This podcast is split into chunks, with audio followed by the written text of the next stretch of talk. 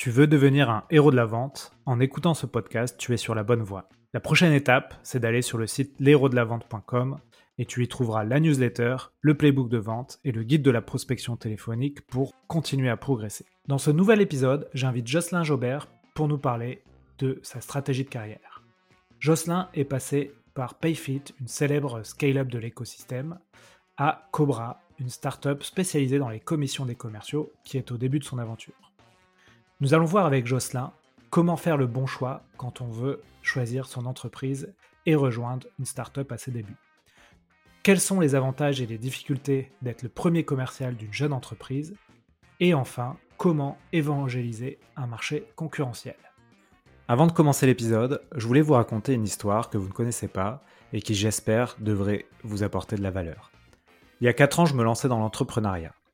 Dès le début, j'ai eu énormément de questions et de problématiques, tout ce que vous pouvez imaginer quand on lance une activité. Au même moment, je rencontre dans l'incubateur dans lequel j'étais deux entrepreneurs qui me montrent un outil qu'ils ont développé eux-mêmes. Cet outil me permet de gérer toutes ces questions de CRM, de facturation, de gestion RH et de compta. Là, je me dis, waouh, c'est hyper simple, c'est pas cher, je peux créer un devis client, retrouver les échanges mails de ce client, le facturer, générer des rapports sur mon activité. Et après avoir testé énormément d'outils, j'ai l'impression d'avoir trouvé ma botte secrète. Cet outil s'appelle Axonote et aujourd'hui 40 000 personnes l'utilisent au quotidien. Pour ma part, je l'ai toujours et je le recommande à de nombreux entrepreneurs et je suis vraiment heureux aujourd'hui qu'Axonote soutienne les héros de la vente. Comme on dit à Toulouse, merci les copains. Bon épisode à vous. Bonjour à tous, bienvenue sur un nouvel épisode Les héros de la vente. Aujourd'hui, j'ai le plaisir d'accueillir Jocelyn. Jocelyn, salut. Salut Alexandre, comment vas-tu? Bah écoute, très bien. On va euh, démarrer l'épisode par une question, une nouvelle question que je pose aux invités. En fait, ça, me permet de, ça va te permettre de te présenter, mais sous un format un peu plus original.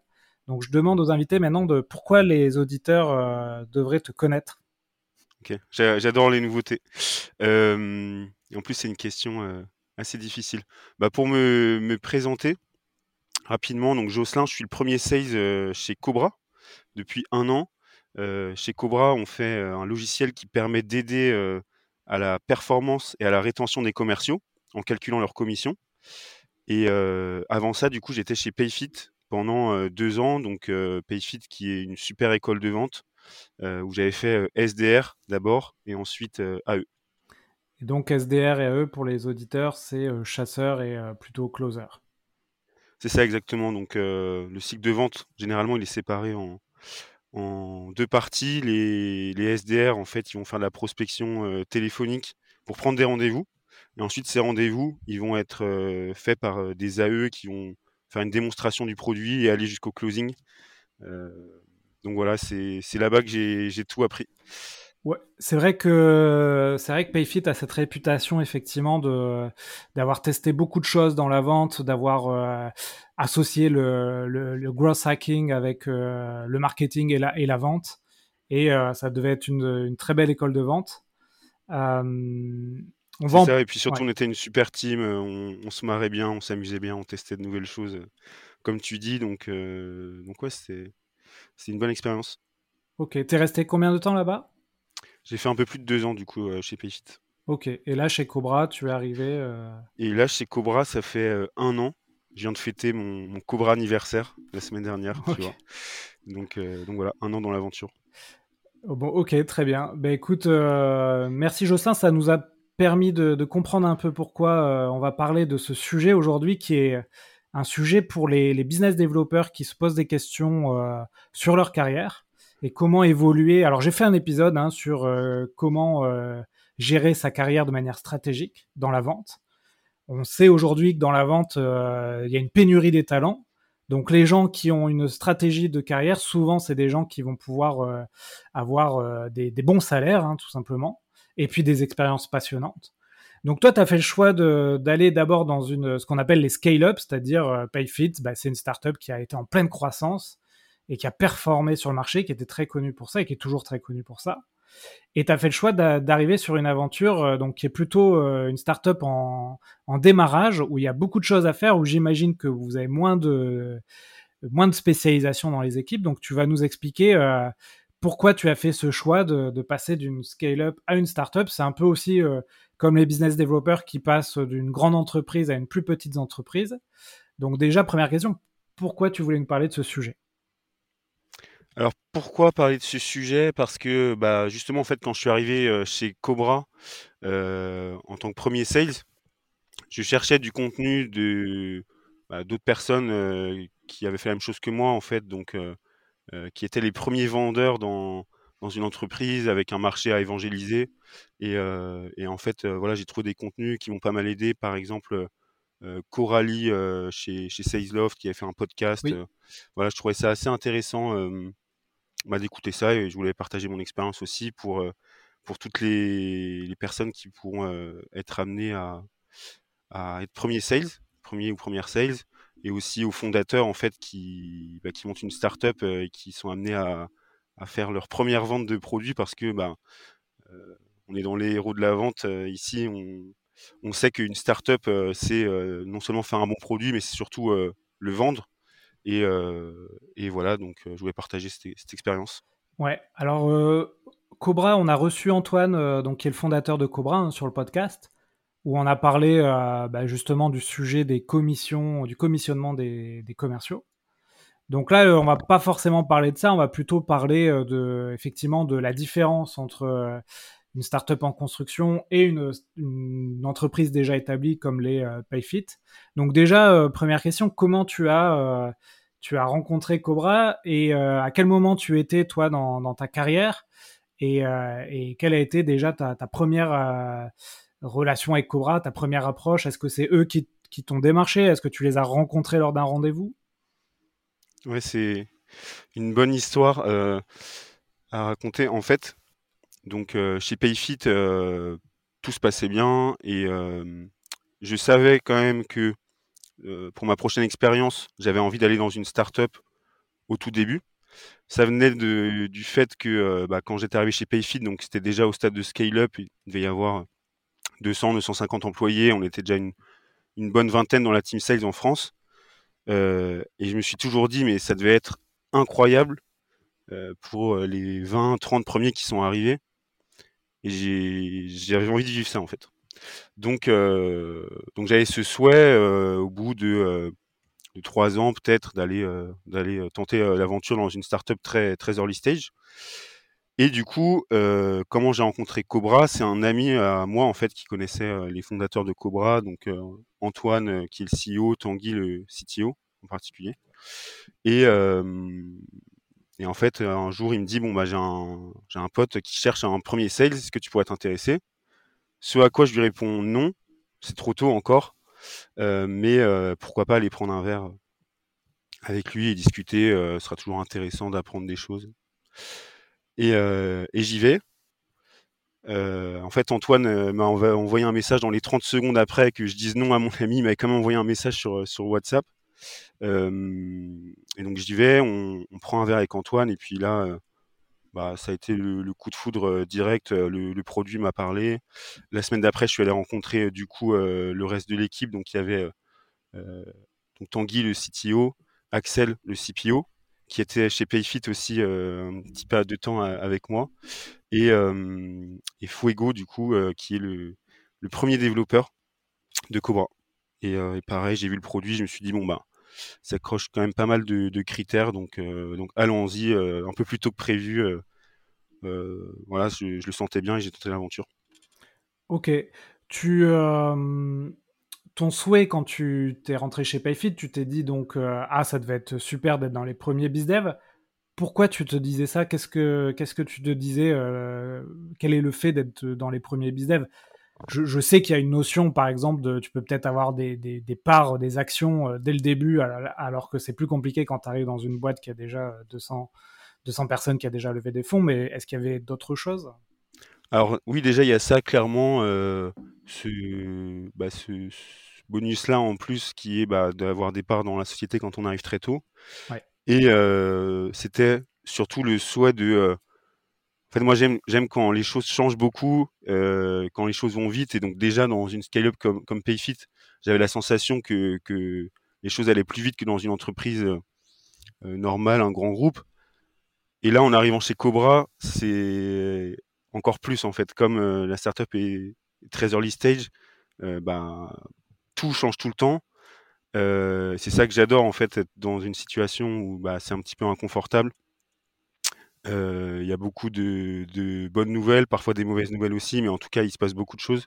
Et on a l'impression de vivre bah, en un an beaucoup plus que ce qu'on pourrait vivre dans d'autres entreprises. Ouais. Moi, j'ai vécu.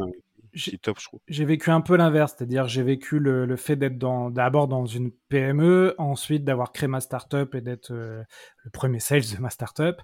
Et là récemment, j'ai fait la dernière année plutôt dans une scale-up où il y avait déjà 150 personnes établies, etc. Donc j'ai vu la différence entre les deux structures.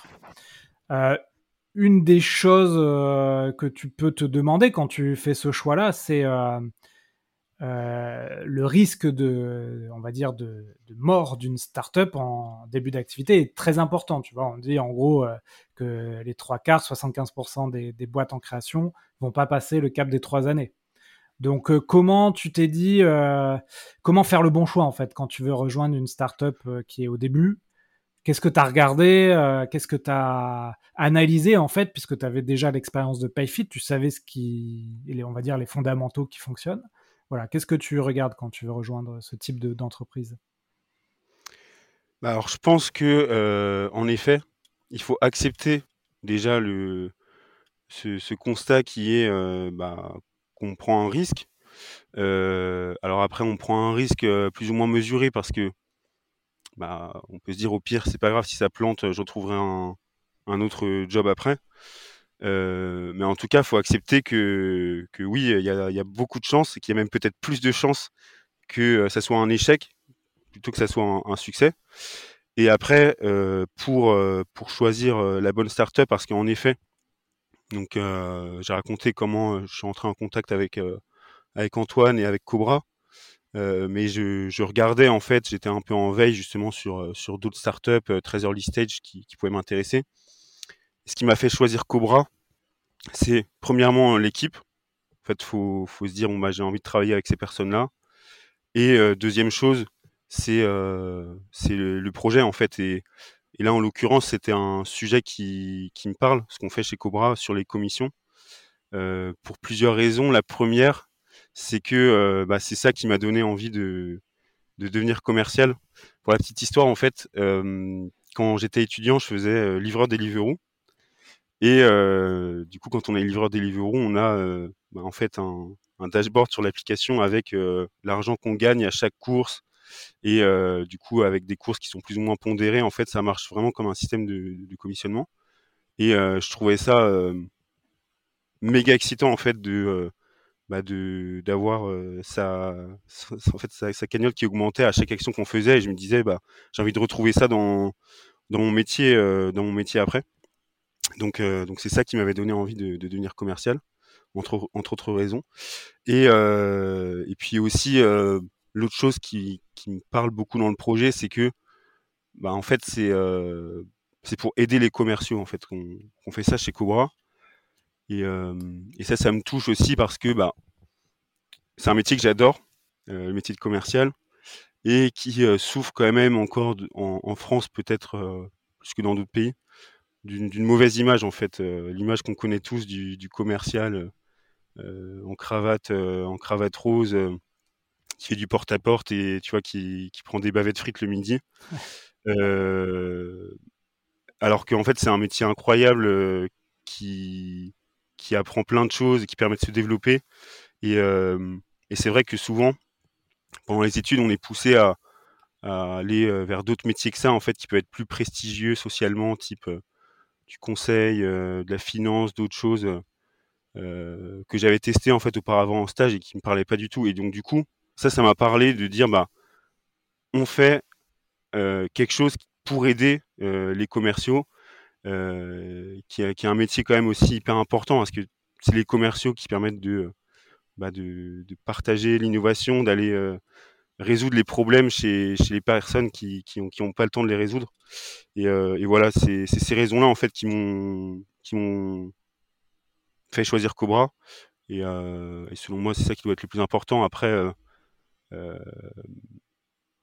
faut peut-être pas trop se poser de questions non plus.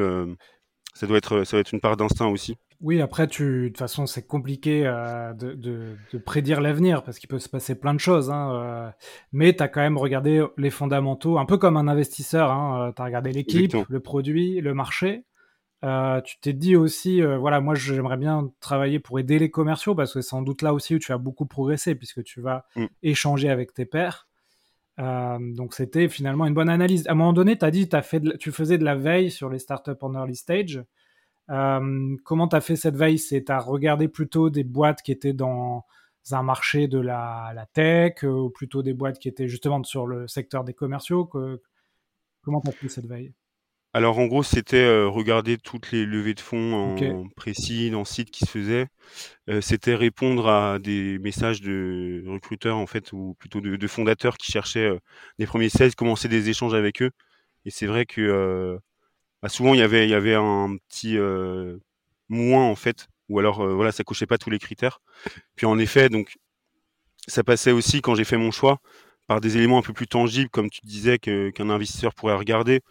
Euh, là, en l'occurrence, du coup, il y avait déjà un précis qui avait été fait, avec derrière des, bah, des bons investisseurs, euh, que ce soit euh, du coup chez Partout ou chez Didomi qui aidait vachement le, le, projet.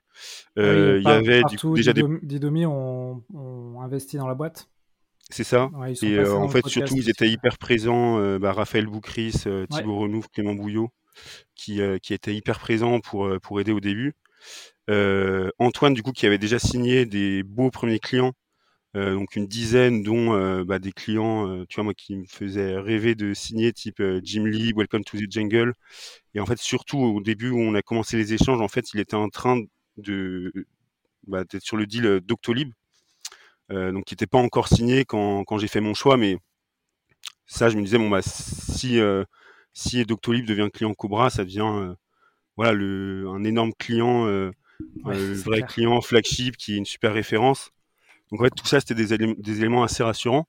Et puis en fait, il y avait aussi euh, le fait de comparer avec ce qui se faisait aux US. Donc on a, on a euh, des concurrents aux US qui, euh, qui ont été créés en, en 2017, trois ans avant nous, euh, qui, qui cartonnent en fait là. Donc le marché est un petit peu plus évangélisé là-bas. Et puis voilà, il y a Capti et IQ par exemple qui est devenu licorne là en, en début d'année. et puis souvent sur euh, les sales, c'est peut-être vrai sur d'autres marchés, mais euh, en général aux US, ils ont euh, deux ou trois ans d'avance. Donc il y avait, ça aussi qui, qui rentrait dans ma décision. Et après, ça, c'est des éléments qui peuvent paraître un petit peu plus rationnels. De là à dire que, bah, que j'étais sûr que, que ça allait faire une grosse boîte, ça, ça reste après une conviction personnelle.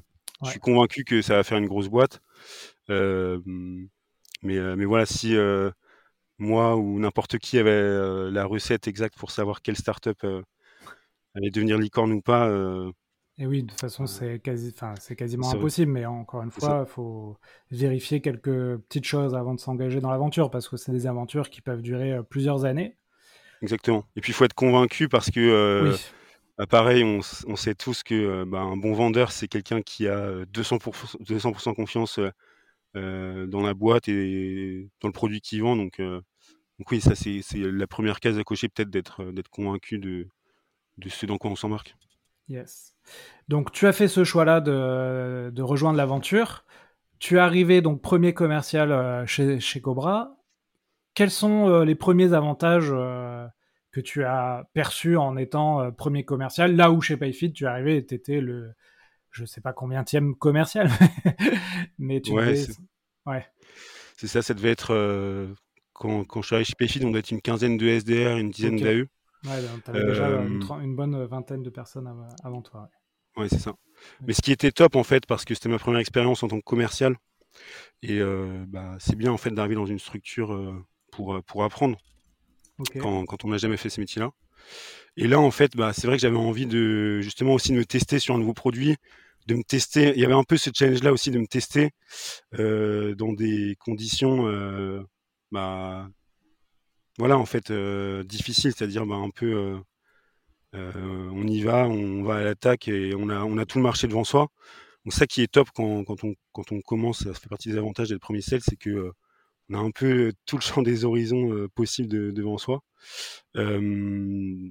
Et puis, puis après, ce qui, qui est super aussi, en fait, bon, alors c'est plus être parmi les premiers employés d'une boîte, mais c'est que on voit et on participe aux décisions stratégiques, on voit les levées de fonds, comment, comment se construit une boîte, en fait, vraiment au tout début. et puis, on voit le produit aussi qui grandit vite, qui évolue vite, qui, est flexible au début.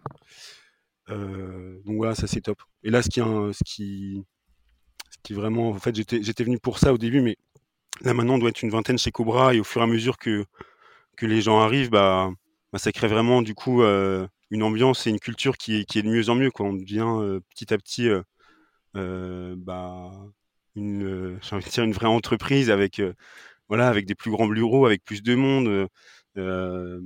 et voilà, moi j'étais venu vraiment pour vivre cette aventure-là en fait.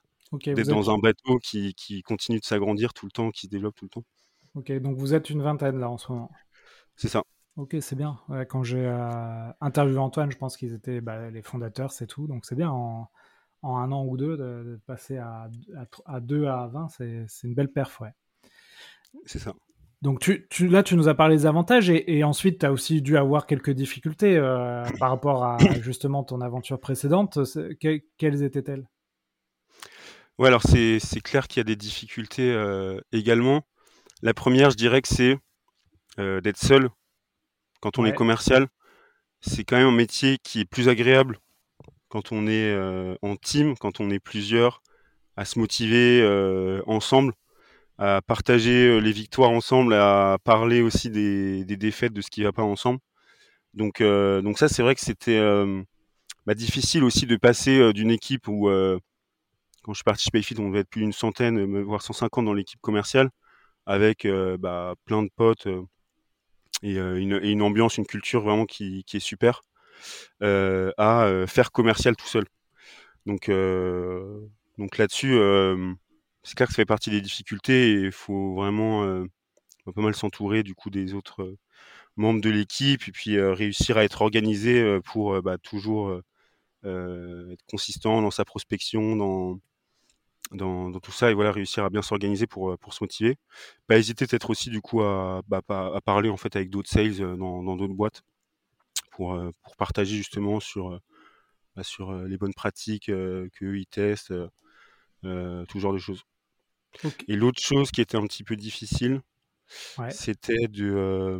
moi, j'étais habitué, du coup, on en a parlé au tout début du podcast, mais en, faire, en fait, à avoir un cycle de vente divisé, donc soit faire que de la prospection, et passer sa semaine entière à faire la prospection, soit faire euh, que le métier d'AE, donc euh, avoir des démos et faire du closing. et en fait, ce qui est un peu compliqué quand on passe en sales full cycle, donc full cycle, c'est faire tout le cycle de vente, on démarche nous-mêmes nos prospects, on fait tous les rendez-vous jusqu'à la fin, jusqu'au closing.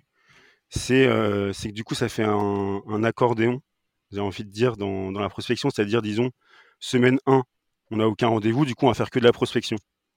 Euh, donc très bien, on prend des rendez-vous.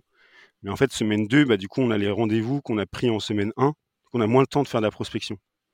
Du coup, en fait, semaine 3, on se retrouve encore sans rendez-vous, etc. Et donc, du coup, c'est euh, vraiment euh, bah, des dangers, en fait, quand, on arrive en sales full cycle comme ça, c'est c'est un moment de se retrouver sans, sans pipe. Ouais, c'est vrai que quand tu es au début d'une aventure, tu gères effectivement euh, euh, tout, quoi. Hein. Tu, voire même, tu, tu, c'est toi qui vas aller euh, scraper des leads, faire tes bases de données. Ensuite, c'est toi qui vas les prospecter. Ensuite, c'est toi qui vas les closer. Et tu vas parfois même faire la prévente hein, ou la formation, parce que dans la boîte, vous êtes 4 ou 5 et t'as pas le choix. Et donc ça, c'est une grosse différence par rapport à une boîte déjà établie, où les tâches vont être spécialisées.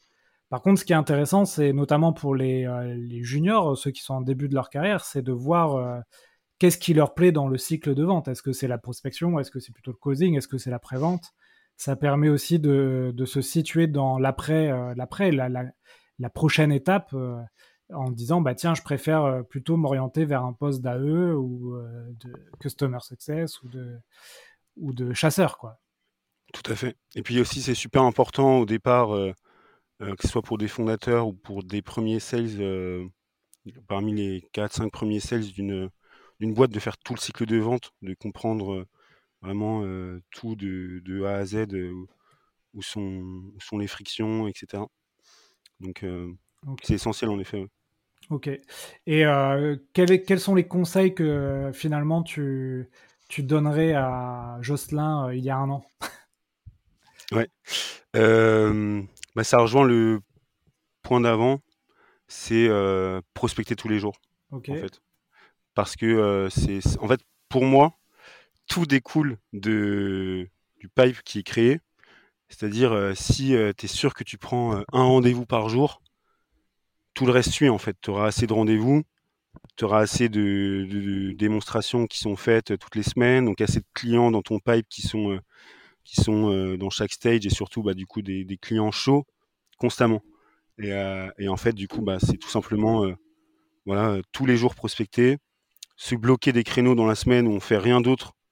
Euh, il y a rendez-vous interdit et on doit faire de la prospection. Et en fait, tant que tant qu'on prend toujours des rendez-vous, tout le reste, tout le reste suit. Ouais, c'est vrai qu'il faut toujours remplir euh, le pipe de, rendez-vous. Euh, donc, vous, votre organisation dans la semaine, c'est, tu dis, tu bloques des créneaux, c'est quoi? C'est une fois par jour, deux heures, c'est de la prospection telle, la prospection mail? Comment, comment vous êtes organisé? Alors, pour la, pour la prospection, euh, en effet, on fait euh, multicanal. On fait beaucoup de, de téléphone quand même. Alors chez Cobra, du coup, on a beaucoup d'outbound quand même. On a un tout petit peu d'inbound. Donc, pareil pour les auditeurs euh, qui connaissent pas forcément ces termes, l'outbound, c'est aller chercher des clients en, sortant en fait. Donc du coup, des clients qui connaissent pas Cobra et on les appelle, on leur envoie des mails pour prendre un rendez-vous avec eux. Les clients inbound, c'est ceux qui ont entendu parler de nous, qui viennent sur notre site et qui demandent un rendez-vous avec nous. Euh, donc nous, on fait beaucoup d'outbound, donc beaucoup de prospection. Et c'est ça, c'est multicanal, donc on utilise Outreach pour, pour faire des séquences et envoyer des, des mails et faire des, des, touches sur LinkedIn aussi. avec des appels entre tout ça, et puis c'est souvent les appels en fait qui déclenchent les, les rendez-vous. et donc du coup là-dessus, bah, Là maintenant on est on est cinq dans la team. Euh, ce qu'on a organisé par exemple, c'est tous les mardis pendant deux heures, on call tous ensemble. c'est obligatoire, pas de rendez-vous sur sur ces plages-là. Et puis ensuite après individuellement, on, prospecte tous tous les jours. D'accord. Ok. Ok, très bien. Merci pour cette, euh, cette, ce feedback sur votre organisation de prospection. Euh, aujourd'hui, vous devez euh, quand même aller sur un marché à évangéliser. Hein. C'est un peu le marché de la sales tech. Alors, on voit de plus en plus de solutions apparaître pour aider les commerciaux. Donc, vous, vous êtes sur la partie revenu, hein, sans doute une des parties les plus importantes pour le commercial. Comment il va obtenir ses commissions? Comment ça va être bien évalué? Donc aujourd'hui, vous avez aussi un rôle et c'est sans doute un de tes, rôles hein, en tant que premier sales, c'est d'évangéliser ce marché. Donc, quelles sont un peu les, techniques que tu as utilisées pour, euh, ou que tu utilises aujourd'hui pour euh, évangéliser ce, fameux marché? Bah, Du coup, en effet, c'est un, un marché euh, bah, sur lequel c'est pas évident en fait pour les, pour les gens que il faut se séparer d'Excel pour prendre un logiciel de commission. Donc ça passe par beaucoup de bah, comment dire d'apprentissage aux prospects. En fait, on leur euh, on leur fait réaliser que c'est un un sujet important. Donc ça joue souvent en fait dans, dans le premier rendez-vous du cycle de vente qui est la discovery, qui est euh, pareil pour moi le plus important. En fait, le début de la discovery, c'est là que la vente se, se joue. Et, et en fait, c'est à ce moment-là qu'il faut leur faire comprendre que c'est euh, bah, un sujet qui mérite d'être en haut de leur liste de priorités, parce que sans ça, ils perdent de l'argent. Et euh, ça passe par bah, leur expliquer que il leur fait réaliser, en fait, tout simplement, parce que c'est déjà le cas, mais que, par exemple, les commissions, c'est le premier investissement go-to-market qui est fait dans une boîte. Si je prends l'exemple d'une boîte B2B, voilà, Doctolib, par exemple, bah, ils ont ils ont euh, plusieurs centaines de commerciaux. Ils dépensent euh, un montant de commission qui se compte en, dizaines de millions euh, tous les ans. Et c'est, ça doit être vraiment le premier investissement qu'ils font pour acquérir des clients. Et souvent, dans beaucoup de boîtes, bah, c'est géré sur des fichiers Excel, ce qui a plein de désavantages. ça frustre les commerciaux, alors qu'on sait que les, bons commerciaux, bah, ils regardent tous les jours leur, leur, leur commission. Donc c'est pas un sujet sur lequel il faut les frustrer, parce qu'un un commercial qui performe bien et qui part, ça coûte très cher. Et puis aussi, ça, ça enlève l'effet premier des, des commissions qui sont de motiver les commerciaux, en fait, de les pousser à faire des actions euh, en échange d'une carotte qu'ils ont en permanence euh, en argent. Et, et quand euh, c'est géré en fait sans aucune visibilité pour le commercial, qu'il est obligé de faire des calculs sur le coin de table, qu'il y a toujours des erreurs ou qu'en fait il va découvrir sa commission sur sa fiche de paye en fin de mois, bah, ça perd complètement cet effet euh, premier des commissions qui est de, motiver les commerciaux et, pas de les frustrer. Donc, euh, donc en fait, une fois que bah, les, entreprises et les gens en fait qui gèrent ça, euh, qui gèrent les commissions, euh, sur les directeurs, directrices commerciales, les sales ops, dans, les boîtes réalisent ça, ils réalisent en fait qu'ils sont en train de perdre de l'argent aujourd'hui dans la manière qu'ils ont qu'ils ont de gérer les commissions. Et, et en fait, c'est vraiment ce, cet enjeu-là cet enjeu-là, ouais. voilà, qu'il faut leur faire comprendre en, en discovery. Ouais, tu utilises une des, finalement une des méthodes les plus importantes dans la vente, c'est de, de leur montrer euh, la douleur de ne pas collaborer avec vous. Et, et là, il y a un épisode sur les héros de la vente avec Marc Richard où on, où on explique notamment comment quantifier cette douleur. Euh, en mmh. expliquant bah, finalement l'argent que vous perdez à ne pas avoir de stratégie sur le revenu euh, de vos business développeurs. Euh, donc c'est vraiment une technique importante à avoir quand tu veux développer ton, ton activité et peut-être un, une des premières choses à laquelle former tes équipes qui vont vendre ton produit. C'est ça. Bah, en fait, c'est ça, ça se base sur un, un, biais cognitif qui est que les gens ont plus de douleur à perdre 10 euros qu'ils ont du plaisir à gagner 10 euros. Et, euh, et, ça, c'est d'autant plus important dans ce contexte où on rentre un peu euh, dans, dans, le monde des startups dans une période de, de sobriété ouais. où chaque investissement va être regardé euh, à la loupe par euh, par le CFO.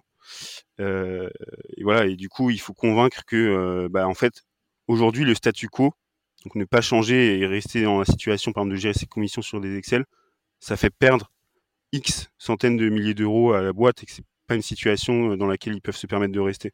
Si on leur dit que ça va leur faire gagner euh, 200 000 euros, ça va moins leur parler en fait. Ouais, tu as parlé Donc, de, euh... de, biais cognitifs, ouais, c'est la version à la perte en fait. Exactement, c'est ça. Et du coup, pour parler aussi du, du marché à évangéliser, quand on arrive euh, justement en fait et qu'on a tout le marché devant, devant soi, euh, il y a quelque chose qui est important, c'est de, bah, de bien cibler et d'aller, euh, disons, euh, chasser ou d'aller pêcher les, les bons poissons en fait aux, bons endroits, parce que euh, on a beau être le meilleur pêcheur euh, du monde, c'est-à-dire être le, le, meilleur sales qui s'est voilà qui s'est entraîné à toutes les techniques de pêche, euh, avec la meilleure canne à pêche aussi du monde, c'est-à-dire bah, avoir le bon produit en fait qui, qui va qui va attirer les, poissons. Le plus important, ça reste au départ, quand on a le choix vraiment d'aller n'importe où, en fait d'aller choisir la rivière où, il y a les bons poissons qui vont mordre et où il y a assez de poissons aussi. Et parce que parce que voilà en fait on peut euh, on peut pêcher euh, une heure dans, dans, dans une rivière où il va y avoir 100 poissons qui sont prêts à mordre on va avoir plein de résultats on peut pêcher 10 heures dans une dans une rivière où il y a que 10 poissons qui qui mordront jamais on aura zéro résultat quoi. Okay. donc euh, donc voilà et donc pour ça euh, bah le, la première chose que j'avais fait moi c'est tout simplement regarder les clients qui avaient signé Antoine faire les points communs qu'il qui y a entre tous ces clients et, et pareil ça vient un peu de la, la loi de Pareto c'est-à-dire bah concentrer 80% de ses efforts sur le 20% des clients qu'on qu peut attaquer qui, qui, ont plus de chances de, de nous apporter des résultats. Ouais, écoute, merci pour cette analogie avec la pêche. ouais, Alors, j'ai essayé de la construire en même temps que je te parlais. Moi, souvent, Mais... je parle de tab table de poker, c'est-à-dire euh, tu peux choisir une table de poker où finalement euh, les joueurs sont très forts et même avec des bonnes mains, euh, euh, ça va pas marcher et inversement aller à une table de poker où les joueurs sont ce sont des débutants et avec des, des, cartes dans tes mains qui sont pas terribles tu peux remporter la mise. Ça va nous amener à la concurrence avant de parler de la concurrence, effectivement, je, je, crois comprendre avec votre portefeuille client que vous avez aussi, vous êtes concentré plutôt sur des boîtes, on va dire start-up, scale-up, plutôt dans la tech. Ça, c'est une méthode où finalement, tu peux te dire, ces boîtes-là, elles ont envie d'innover. C'est ce qu'on appelle les fameux early adopters. Donc, ils ont plus tendance à tester des solutions jeunes que par exemple des grands groupes du CAC 40 où ça va être un enfer pour euh, rentrer dans leurs euh, achats. Et donc, euh, comme tu dis, il faut choisir la bonne, la bonne mare, la bonne rivière ou la, table de poker, la bonne table de poker avant d'aller te frotter à tes clients et tes concurrents. D'ailleurs, est-ce que vous avez aujourd'hui des deals où il y a des concurrents et comment tu gères ça? Ouais, bah en effet, ça nous arrive d'avoir des deals qui sont concurrentiels, pas sur tous les deals. Euh, mais donc on a des concurrents en France, on a euh, des concurrents aux US, euh, bah dont je t'ai parlé, qui sont un peu plus avancés que nous. bon, ça nous arrive plus rarement de les, croiser quand même. Et, en fait là-dessus, du coup, bah, c'est vrai qu'il y a une notion importante, c'est que ça nous sert. Au final, ça nous sert que bah, que ces concurrents soient là et même en fait qu'ils soient là sur les deals qu'on joue. Euh, pour reprendre des, métaphores, des, analogies, euh, il y en a une que j'aime bien, c'est, euh, je sais pas si tu connais le coca, la machine de coca que, tu mets dans, une université. Non, vas-y, explique. Ça va me dire bah, quelque chose. alors, en gros, c'est tu mets un distributeur de, de, coca dans une université et elle vend 100 canettes par jour. et donc, le lendemain, tu mets côté, juste à côté de cette machine de coca, un distributeur Pepsi. Et du coup, maintenant, la question, c'est combien vont vendre, comment vont se répartir les ventes euh, des 100 canettes entre les deux? Est-ce que ça va être plutôt 50-50, 70-30 Tu peux imaginer que euh, ça va. Tu n'as pas forcément une répartition euh, pour les deux machines. Pourquoi Tu as peut-être plus de ventes pour les deux machines? Ouais, c'est ça en fait la réponse. C'est que tu as plus de ventes pour les deux machines et en fait tu auras 150 ventes, disons, pour les deux machines. Qu'en fait, Coca, ils vendaient 100 euros, enfin 100, 100 canettes tout seul.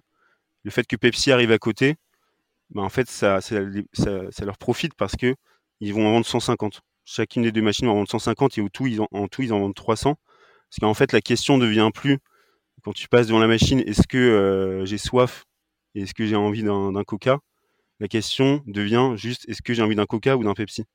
Et, donc du coup, bah, ça c'est hyper important sur un marché à évangéliser. Où comme je disais, c'est pas forcément encore évident, ça devient de plus en plus, et là on sent qu'on a de plus en plus de, traction.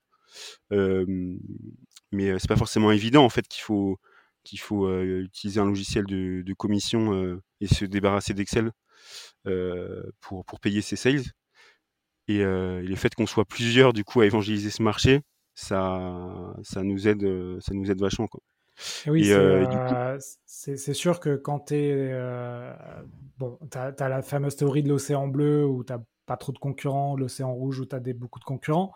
Mais c'est sûr que s'il y a des concurrents, ça veut dire qu'il y a un marché. Donc tu peux aussi, euh, ça te permet de te challenger, voir les bonnes pratiques. Euh, ça fait aussi plus de gens qui parlent de ce sujet sur les réseaux. Et puis, euh, enfin voilà, tu peux aussi, la concurrence, ça te permet aussi de te faire appeler par des gens qui veulent un deuxième devis, tu vois. C'est ça exactement.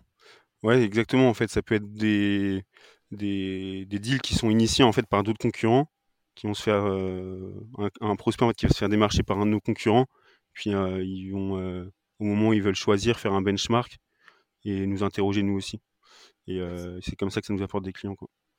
Mais, mais après, en effet, bah, pour gérer ces deals-là qui sont concurrentiels, pour parler plus de méthode sales, bah, en fait, moi, je suis convaincu déjà que bah, il faut connaître les, les forces de, de, son produit.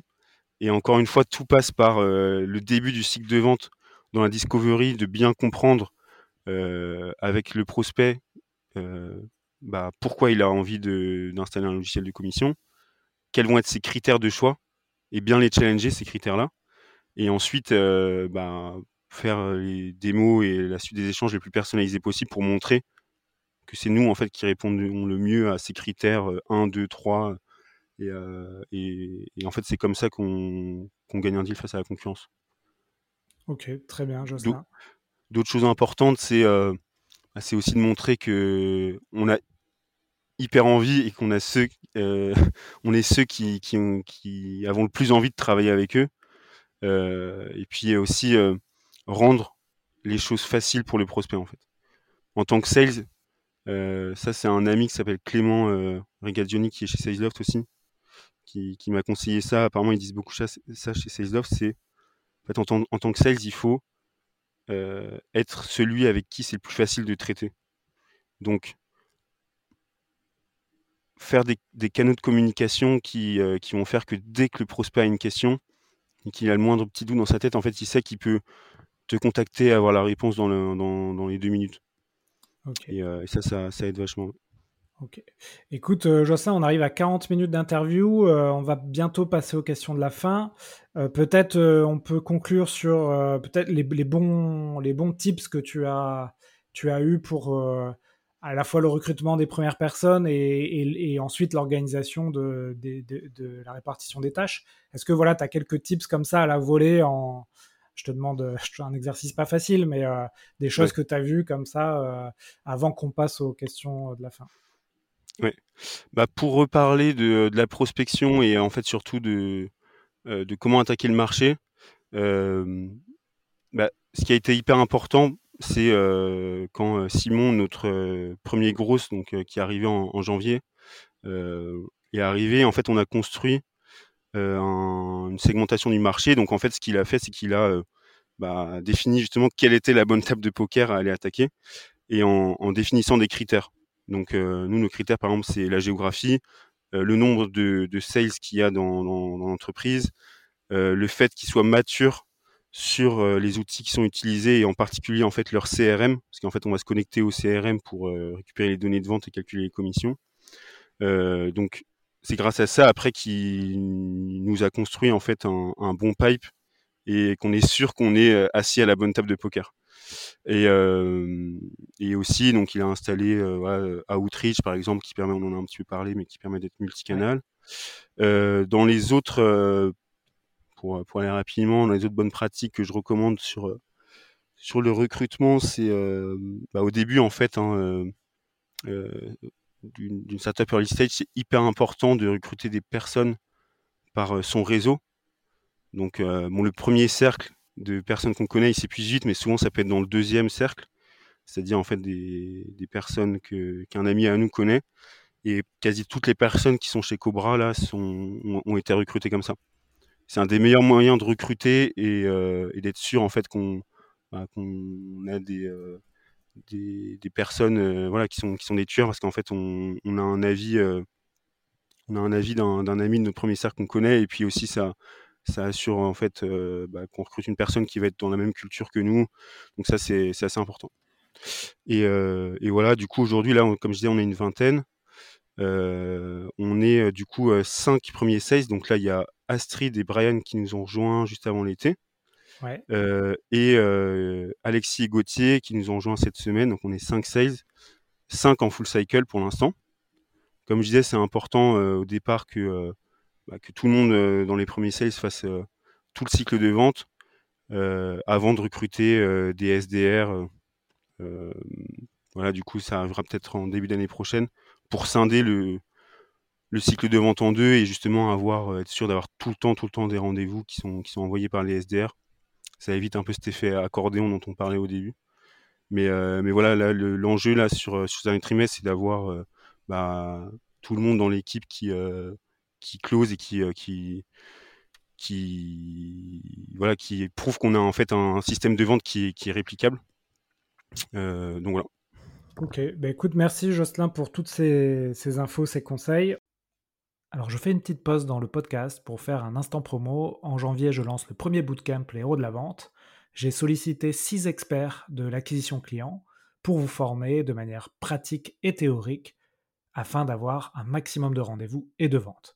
Donc on va parler de plein de sujets, notamment la prospection par email, par SMS, via LinkedIn, par téléphone bien entendu, on va également parler de la performance en salon professionnel et aussi de la vente indirecte via les partenariats. Donc je vous mets toutes les informations du bootcamp dans les notes du podcast. Vous pouvez vous préinscrire, me poser vos questions Et j'espère vous voir. On fera aussi du coaching individuel et bien sûr, je serai euh, dans toutes les sessions pour vous accompagner, répondre à vos questions et échanger par WhatsApp. Allez, je vous laisse reprendre l'épisode. On va passer aux questions de la fin que je pose à tous les invités. J'essaye là aussi de faire des petites questions euh, nouvelles parce qu'il euh, faut se renouveler euh, de temps en temps. Bon, une question classique hein, que beaucoup de podcasteurs posent à, leurs invités. il va peut-être falloir qu'à un moment je la change, mais en termes de contenu, est-ce que tu as des choses à conseiller aux auditeurs? Yes, bah, j'imagine que les gens parlent souvent de livres donc, je vais parler peut-être de, de, personnes que je suis sur LinkedIn. Ouais, ça, c'est, tu vois, c'est, une bonne chose, c'est, original. ouais, et que, et que j'aime bien vraiment, en fait, qui donnent des conseils euh, presque tous les jours qui sont incroyables à chaque fois, justement, qui permettent de tester plein de choses. Ouais. Euh, parce qu'il y a, y a, un truc, j'avais pas répondu à ta question au tout début, euh, mais, mais je l'ai pas esquivé. En gros, c'était pourquoi on gagnera à te connaître.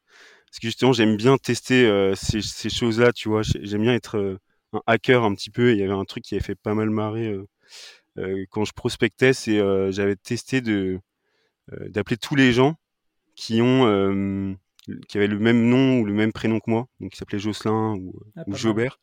Et bah, c'était marrant parce qu'en fait, ça, c'était vraiment juste un hack. En fait, ça, ça crée un lien direct et, et ça permettait de prendre des rendez-vous comme ça. Quoi.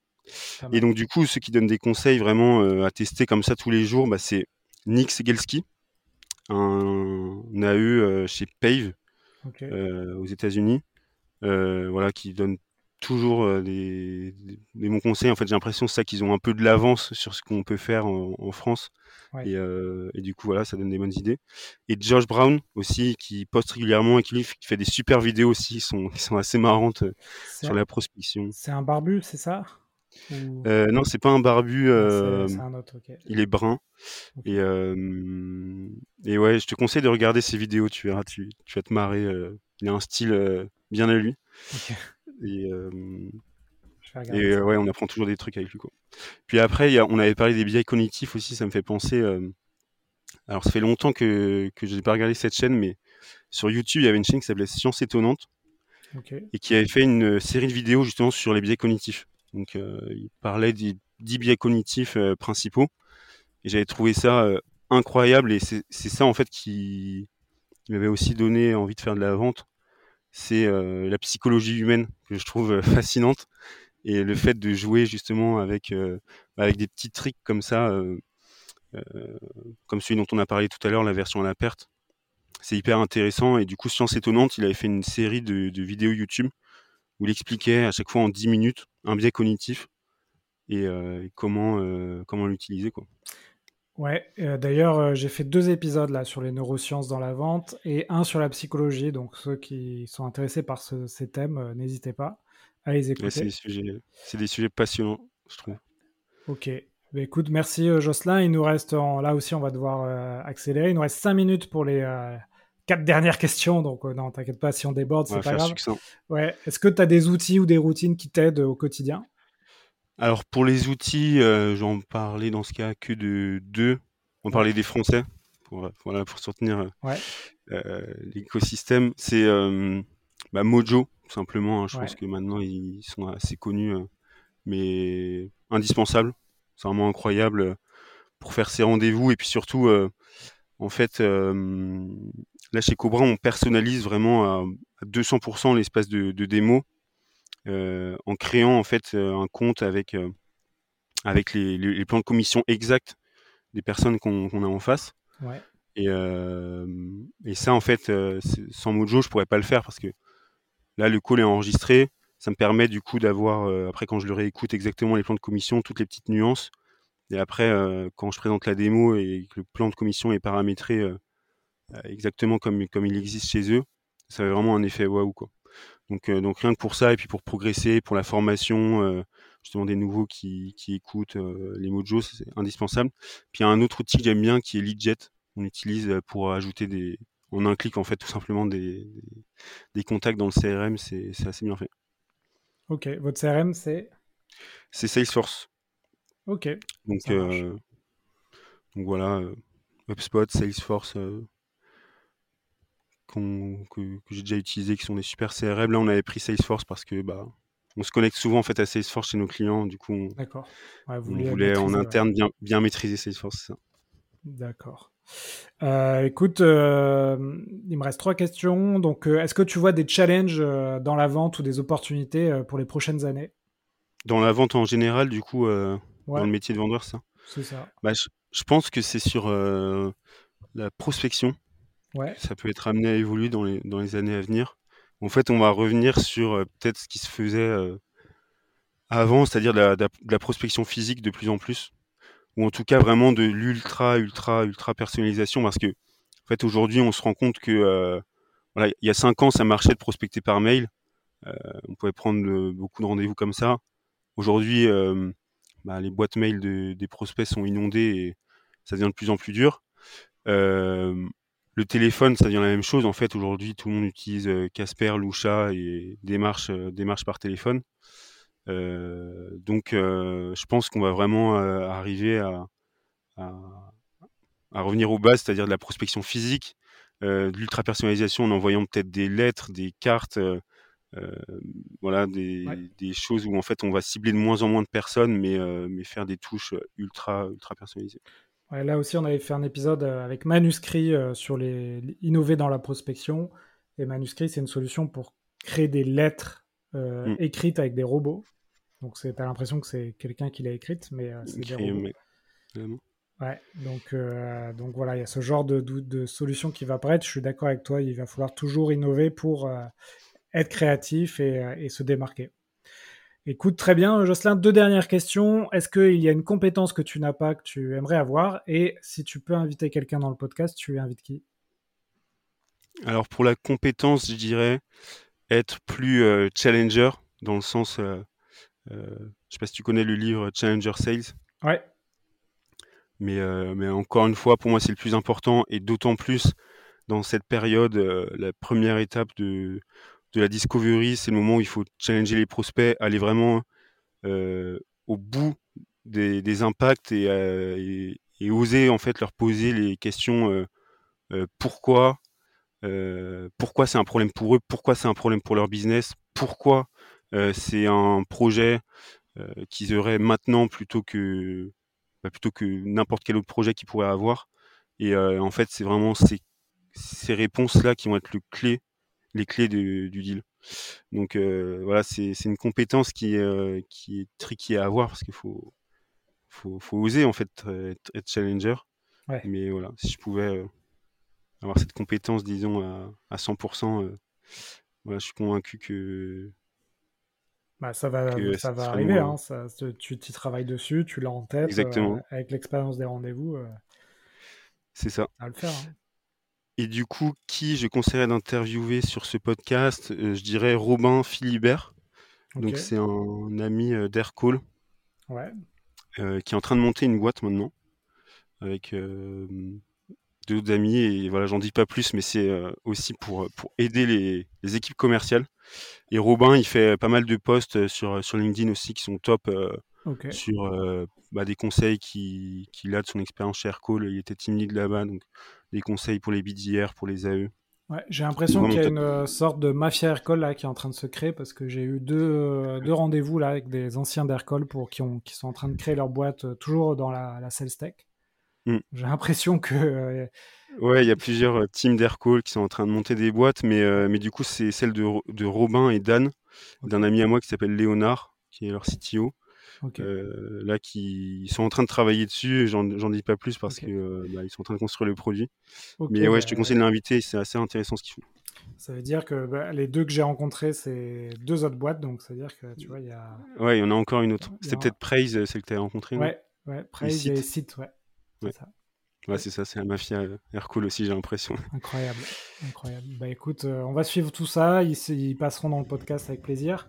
Euh, Jocelyn, merci beaucoup. Euh, comment on fait pour te joindre sur LinkedIn? Sur LinkedIn, Jocelyn Jobert, du coup. Voilà, c'est le plus simple.